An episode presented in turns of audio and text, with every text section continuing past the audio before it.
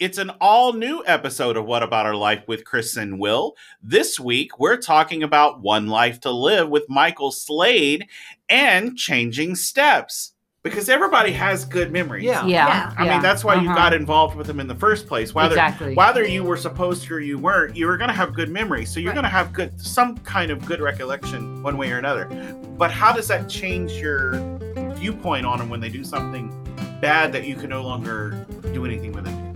It breaks your heart. Yeah.